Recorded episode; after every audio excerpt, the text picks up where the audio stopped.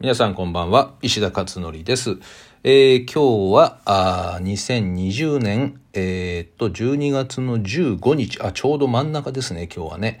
えー今ですね、大阪のホテルにいます。えー明日は、午前中、ママカフェプライムということで、えー今年最後のね、大阪のママカフェプライムをやります。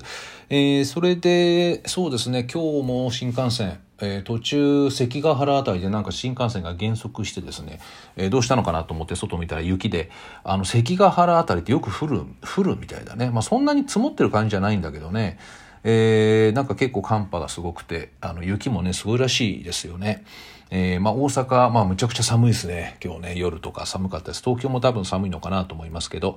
えー今年のね、冬めちゃくちゃ寒いってこともあるんで、えー私ね、寒いのダメなんですよね、結構ね。なんかまだ暑い方がね、良くて、まあ、夏に生まれたからかもね、知れないんですけど、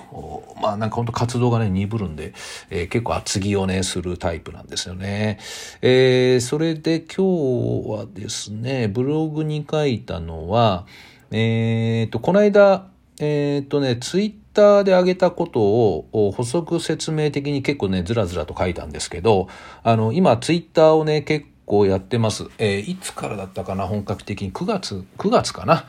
あの、ボイシーを始めた頃ですね、えーぐらいからツイッターをね、結構やってまして、えー一番発信してる量が多いのがツイッターじゃないかな。あので、そこでいろんなシェアもしてるし、いろんな意見ガンガン出したりしてるしっていうことで、で、そこでですね、あの、ヤフーニュース、ヤフーニュースのあの公式コメンテーターになってるんですけど、これ公式コメントは今回しなかったものがありまして、えーただ、そのツイッターでね、それについてちょこちょこと書いたんですね。で、それ何かというと、えーっとね、宮城県の、宮城県内の小中学校ですね。えーで、コロナ再拡大、休校相次ぐ。えー12月12日時点で30校を超えるというね、こういうニュースがありました。えーっとね、これに関してね、いろいろ書いたんですけど、おまあ、ツイッターはね、あの、文字数が短いのであんまり十分書けないんで、今回補足的にね、いろいろ書きました。で、宮城、宮城県は、あ小中学校が全部でね、588校かな、去年段階で。えー毎年数校ずつなんか並行してるので、あの、ここから若干減ってるかもしれませんけど、だいたい約600弱ですね。で、30校の休校っていうとね、全体の5%に当たるんですよね。で、まあ、地方都市と大都市とちょっとそこら辺で、あのね、日本全国では変わると思うんだけども、おそらく平均的にこの5%ぐらいの学校が休校状態にいつもあるというふうに考えるとですね、えーしかも、あの、コロナの場合っていうのは、インフルエンザと違って、結構休みますよね。あの、まあ、学校によっても違うのかな？2、3日だけっていうのはあるのかもしれませんけど、まあ、あの、横浜なんか私立で、私立で出るとですね、1週間で全部消毒っていうようなことで、えー1週間か10日ぐらい休んでたかな。なんかね、そんなこともありましたね。それで、これ結局、なんでこうなるかっていうと、この指定感染症っていうのは、1類から5類まで、1から5まであるんですけど、上から2つ目の第2類に新型コロナがこう指定されてるんですよね。で、要するに結構あの危ないみたいな感じで。で、インフルエンザは第5類というふうになってるんですね。一番下ですよね。で、毎年、えーもう1000万単位で、1000万単位で感染者が出ますよね、インフルエンザ。で、死亡者も相当数出ますよね。えーっと、これどれくらいなのかな？ちょっとわかんないけど、3000人とかなのかな？えーっていうふうに言われていて、うん、で、それでインフルエンザの場合っていうのは学級閉鎖ですかね。えっ、と、確かクラスの何パーか ?10% とか、あの、自治体で違うみたいなんですけど、それぐらいの子がインフルエンザにかかると学級閉鎖とか、あと学年閉鎖とか、えー学校閉鎖。学校まではなかなか行かないですよね。学級閉鎖レベルですよね。えーこれがまあインフルエンザですよね。だから、あまあ、あの、新型コロナよりもはるかに、あの、感染者が多く、死亡者も多い、インフルエンザが第5類。えーで、今回の新型コロナっていうのが第2類になっているので、えーそうするとですね、かなり厳重に対応するということもあって、えーこの1週間とかね、えーあと全校消毒とか、そういうふうな状態になっているようなんですね。で、ということは、ということは、えーもう今年度はあのガタガタになるってことはもう予想されていたわけですよね3月の段階でね、えー、で、私もあの、テレビに3月に出まして、まあ、その、おいろんな話しましたよね。9月入学の話とかも含めてね、いろんな話をして、あともしくはそのオンライン化を早急に、えー、整備して、え、すぐにオンラインにスイッチングできると。いうことで、必ずこういう状態になるのでっていうのはもう感染症の学者の方々みんなおっしゃってたんで、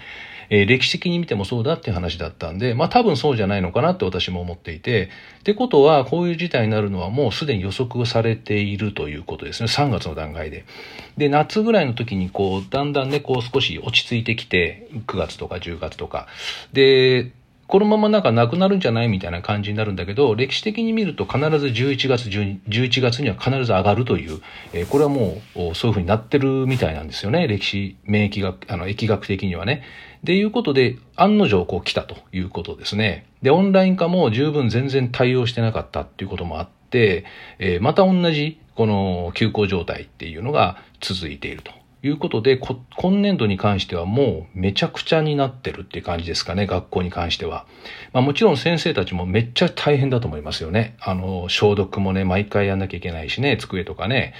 えー、いろんな校長先生からもいろんな話聞いてます、大変な話を。だから結局、この履修主義って言って、今年、来年の3月までにこの1年間でカリキュラムを消化しなければならないという、まあこれ履修主義っていうんですけど、だから3月でピチッと終わらせるためにいろいろやっていくっていう、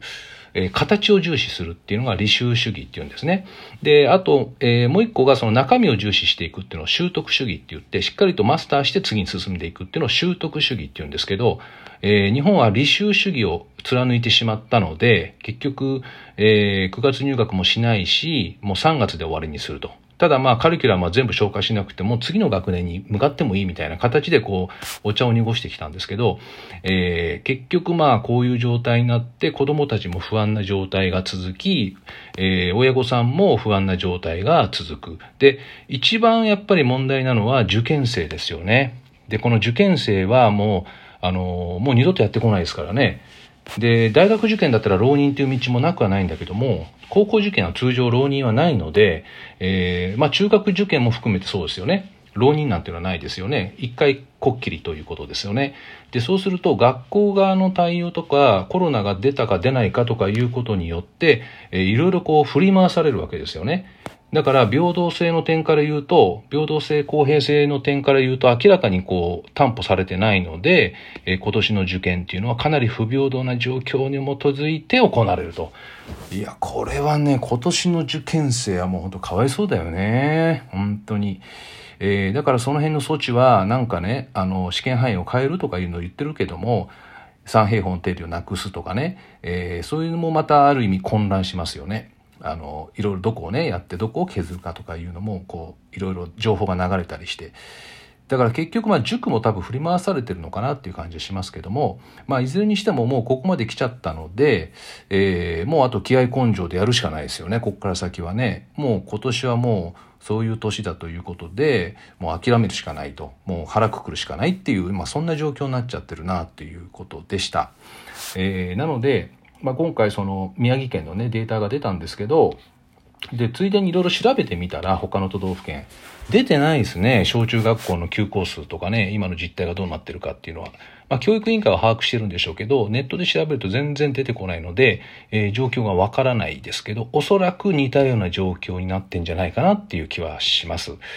えー、ということで、まあ、本当に、うん、子供の視点で見る、大人の都合で物事やっぱ考えちゃいけないよねってつくづく思います、教育に関しては。子供たちの視点から見てどうなのかっていう判断を本当はね、しなきゃいけないなっていうふうにね、私は、えー、感じましたかね、今回はね。うん、まあ、できる限りね、私もいろいろサポートできることはしたいなと思ってるので、まあ子供たちとかね、えー、ママさんたちとか、そういった不安がなくなるようにですね、これからもいろんな活動はしていこうかなと思っています。えー、ということで今日はですね、あのー、ヤフーニュースのちょっと補足ですね、ここの説明をしたということでした。